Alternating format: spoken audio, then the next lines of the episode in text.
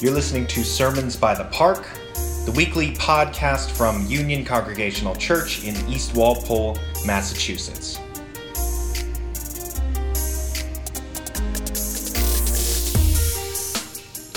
I'm Pastor Aaron Shepard, and our current sermon series is called Miraculous. We're turning to the stories told in Scripture of Jesus' seemingly impossible deeds, like turning water into wine, walking across the surface of a lake, even saving the soul of a sinner. If you've ever wondered what to believe about these strange things, if you've ever wondered how could this be, or what it could mean for us who live in a world that seems to be devoid of such miraculous things, well, I invite you to listen and to wonder. Here's this week's message.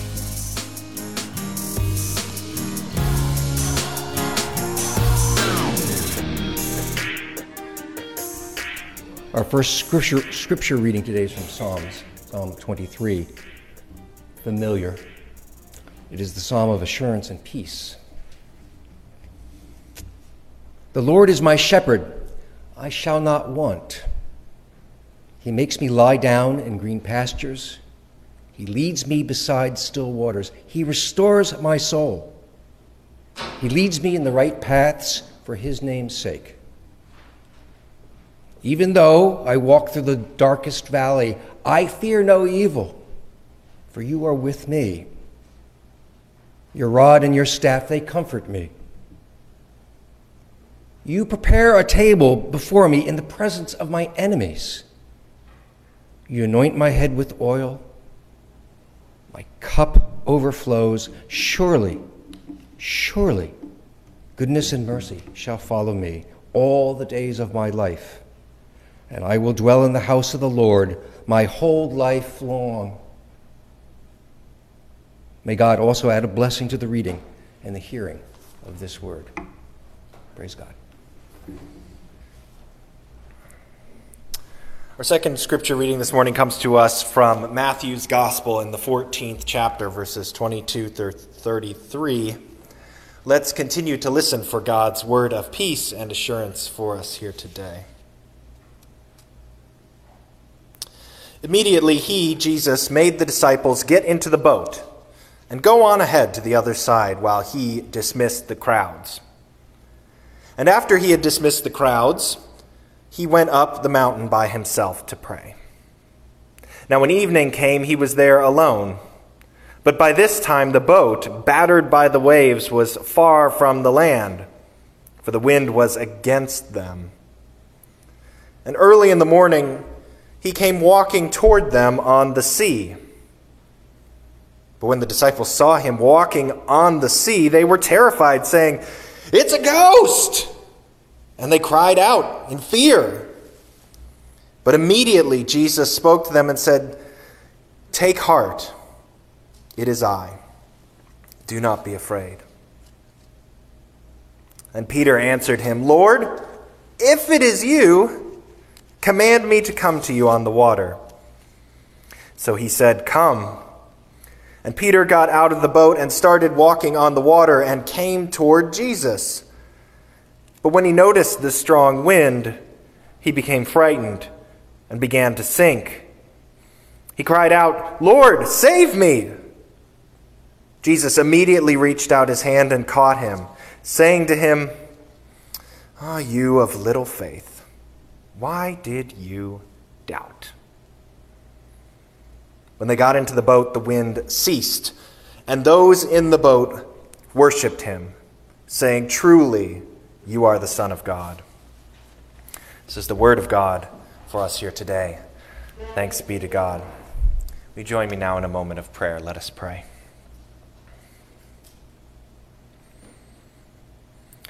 Gracious God, this morning we ask your blessing in your presence here, that this word may live in us, that we may be prompted again to wonder at the mysteries of this faith. Now may the words of my mouth and the meditation of all of our hearts here be acceptable, even pleasing in your sight, O God, our strength and our Redeemer. Amen. I have seen a stone sink before. Who hasn't? I've also seen a stone skip before, but I have never, with my own eyes, seen a stone float. But in August of 2019, near the Pacific island nation of Tonga, 1.1 billion square feet of the surface of the ocean was covered with floating stones. Vomited out of the mouth of an undersea volcano, these apple sized stones had hurtled up through the water column in a superheated plume until they had broken the surface and blossomed into what oceanographers and geologists refer to as a pumice raft. These oceanographic oddities appear every few years, but have only recently been spotted with any regularity, sometimes by uh, sailors, sometimes by people in commercial airlines flying over, and, and sometimes with satellite images. Now, because of the volcanic activity in the South Pacific, pumice rafts have surely been a thing for thousands of years, even if it's something we may never have heard about. But the interesting question about these floating stones was not whether they existed or not. The interesting question was how pumice stones float.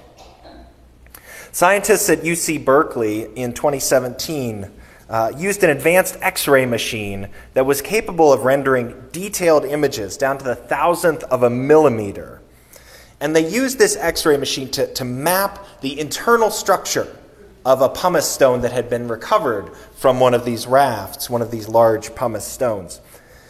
Now, before this, scientists had guessed, they had hypothesized that pumice stones floated because inside the rocks were little closed pockets of gases. That when the rocks were being formed in the volcanic womb below the sea, they had the gas trapped inside them, and that's what made them buoyant.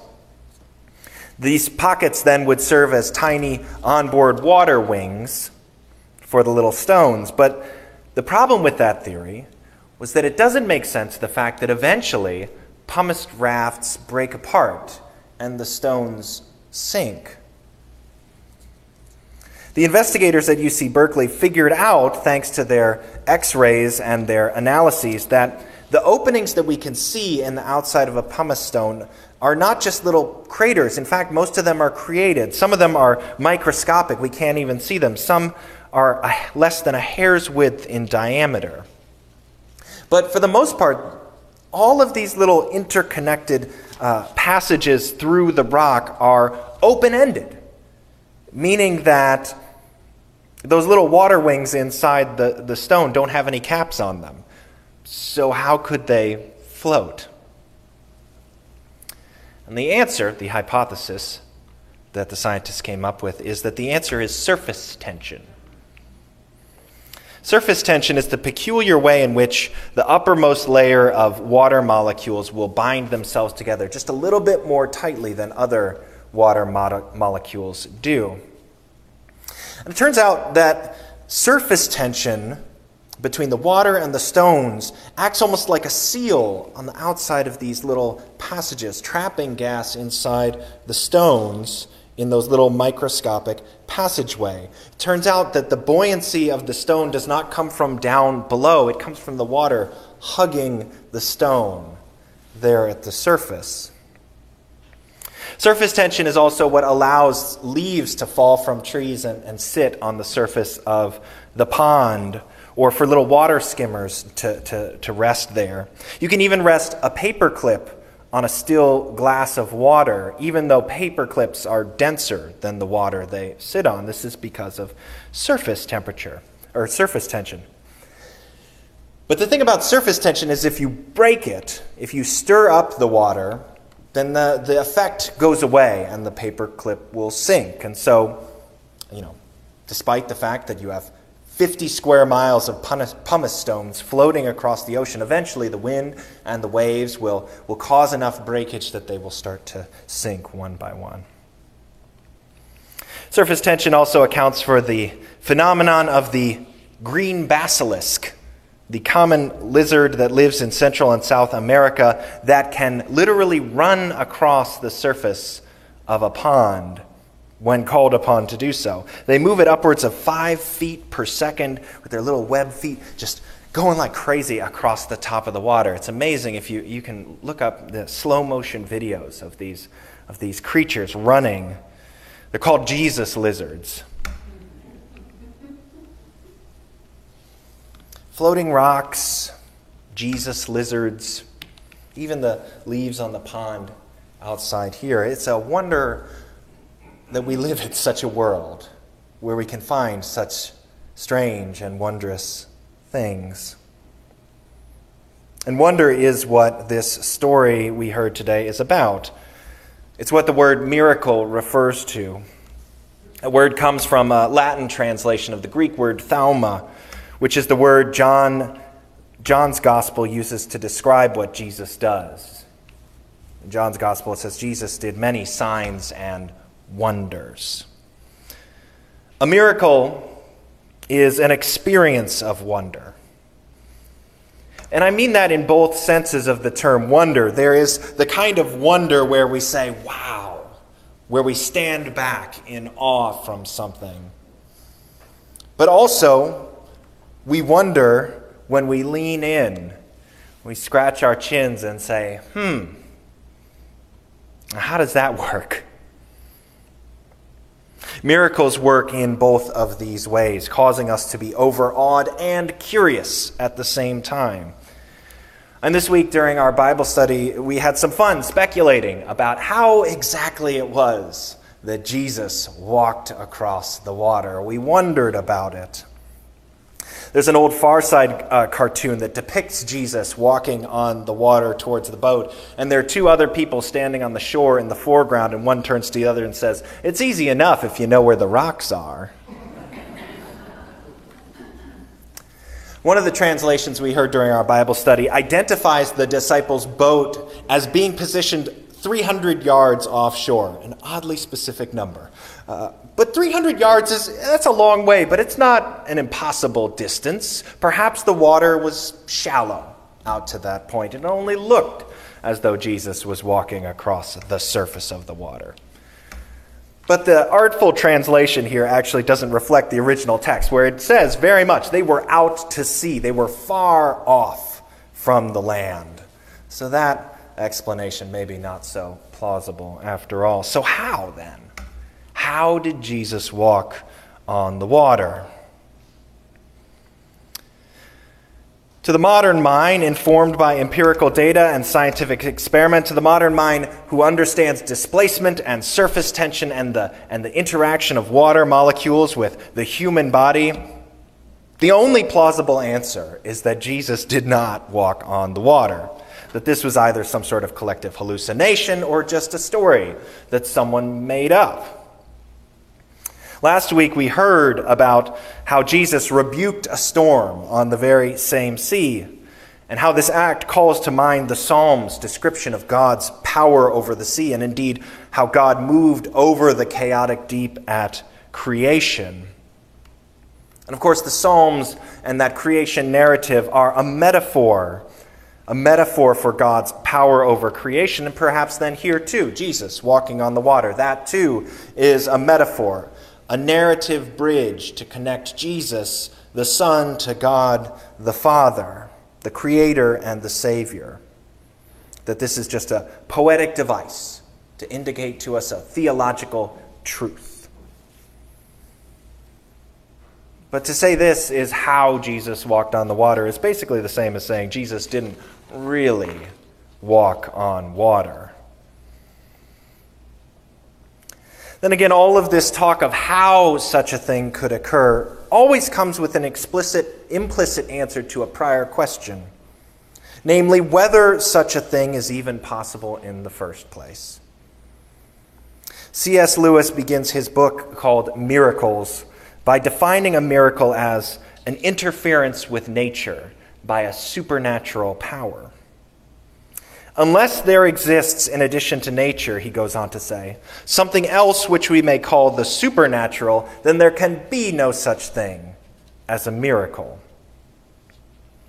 One who believes that there is no such thing as the supernatural is called a naturalist. A naturalist uh, may believe that there are indeed strange things in this world, like floating rocks and lizards that can run across the water, or that there may be even more strange phenomena out there in the universe that we can't even imagine. The universe is, after all, vast.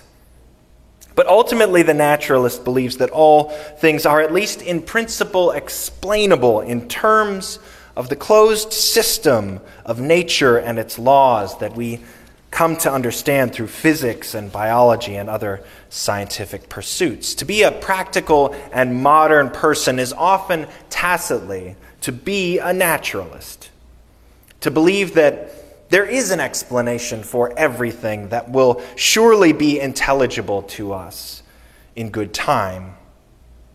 The old world in which Scripture was written, that was a world of angels and demons and ghosts and fear at thunder and lightning. Today, sensible people know that we are the ones in control of nature, and so we should be skeptical of such supernatural things.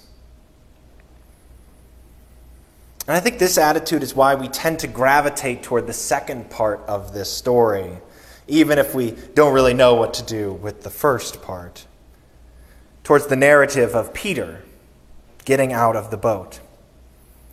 Even after Jesus had called out to his disciples and assured them it, that it was not a ghost, that, that it was him, that's really him, Peter, Peter still calls out. He says, If it is you, Lord, if it is you, then command me to come across the water to you always the skeptic. Peter didn't just want an explanation here, Peter wanted Jesus to prove it. He wanted Jesus to give him a demonstration because the proof of any truth is always in the doing, it's in the experiment. So Peter asks Jesus for proof. In doing so, though, he does not just modern, uh, echo our modern tendency, but he also echoes the words that were used to tempt Jesus in the wilderness. There, Satan, God's adversary, comes to Jesus three times, and every time offers a challenge to Jesus. And he always begins it the same way. He says, If you are the Son of God, then do X, or do Y, or do Z. If you are the Son of God. And each time, Jesus denies the devil's request, artfully dodging this attempt to defy the will of God for him. He doesn't need to prove himself to the adversary. But here Jesus accepts Peter's adversarial invitation. He says, Come, come on. Step on out. I think it might be because he already knows what's going to happen. That even the skeptic can be drawn out if invited, at least a little ways, but that ultimately they will sink, they will fall, they will fear the unknown and the absence of certainty that comes with stepping out of the natural order of things. Or perhaps there was something less intelligible but ultimately more wonderful going on in that moment. Save me, Peter cries out, and Jesus does. But then he wonders, perhaps a bit ironically, why Peter needed saving at all. He says, Why, why do you still have so little faith? As turbulent and dire as a situation as this is, I can't help but imagine Jesus having a little bit of a twinkle in his eye as he pulled Peter up out of the water. Now, maybe you can identify with Peter's skepticism. I know I certainly can. And maybe, maybe you can even identify with Peter's experience of, of trying on the possibility that Jesus is truly the Son of God, that it is really Jesus, that he really did walk on water, that there is something more to this life than what science or even nature can provide us, something extraordinary, something supernatural. Of course, we all strive for things that we cannot see, but how many of us strive after things that we truly believe are not possible in this world.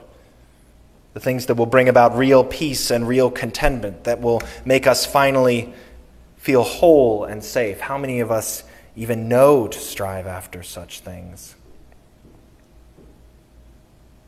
Peter captures our attention because of his boldness, but he also captures our attention because of his failure. We can identify with that too of losing steam, of losing heart.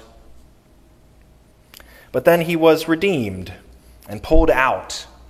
And maybe we can identify with that too.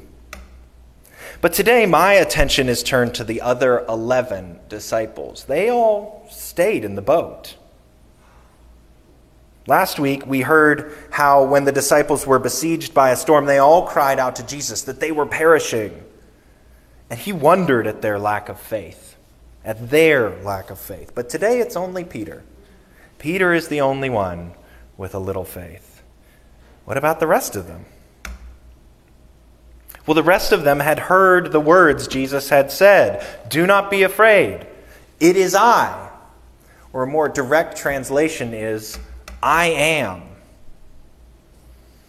The other 11 had stayed in the boat because they recognized the presence of God, the one who has authority over creation, the one whose spirit moves on the waters, whose word was made flesh in Jesus, who had called them to follow him and to not be afraid.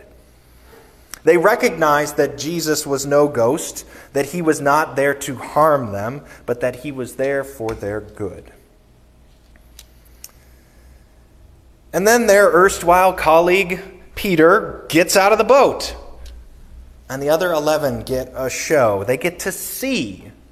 They get to see that same power of God lifting Peter up above the waves. And I wonder if a few of them wondered, wow, could I do that too? But no one followed because he wasn't up long enough, I suppose because they saw what happened. They saw that Jesus that Peter was no Jesus. And maybe a few of them scoffed. Maybe a few of them even snuck in a laugh at Peter's expense when he fell into the sea. But then they saw the way Jesus immediately reached out and pulled him up out of the water and brought him back to the boat. And when the two of them had clambered into the boat, the other eleven, the ones who'd stayed in the boat, it says, worshipped him and said, Truly, you are the Son of God. And so this story is indeed a story for those who wonder. It is a story for those who wonder whether and how a miracle could occur, but also for those who simply wonder at the majesty of God. One commentator sums up the meaning of this uh, passage for the ones who stayed in the boat this way. He says, Leave the walking on water to Jesus. That boat, which is the church, is where we should be. It can provide the way for us to get to other places so that the disciples of the Son of God can move throughout the land. Thich Nhat Hanh, the Buddhist monk and admirer of Christ, once remarked that the true miracle is not to walk on water, the miracle is to walk on the green earth and dwell deeply in the present moment and feel truly alive. And it is a good thing that our Savior is one who knew how to do both. That he did know how to walk on the water, but also how to lead us in green pastures. Our Savior assures us that we do not need to be afraid. And even when we are uncertain, even when we find ourselves in fearful situations, He is with us to protect us, even to prepare a table for us at which way we may be nourished and encouraged, at which our cup may run over. And surely goodness and mercy shall follow us all the days of our lives, no matter where the boat is headed. And so I think today it is a good thing to find ourselves in this boat that we call church, to find ourselves on the way, seeking out a distant shore where we can be about the good work of Christ. Amen.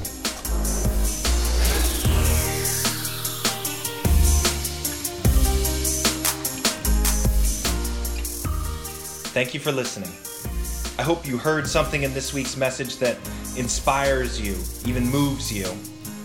To learn more about Union Congregational Church and our ministries, you can visit our website, churchbythepark.org, or you can join us for worship on Sunday mornings at 10:15 a.m., either here in the sanctuary at 55 Rhodes Avenue or online at facebook.com slash churchbythepark. Our theme music is provided by RKVC. Once again, thank you for listening, and until we meet again, may God's grace and peace be with you.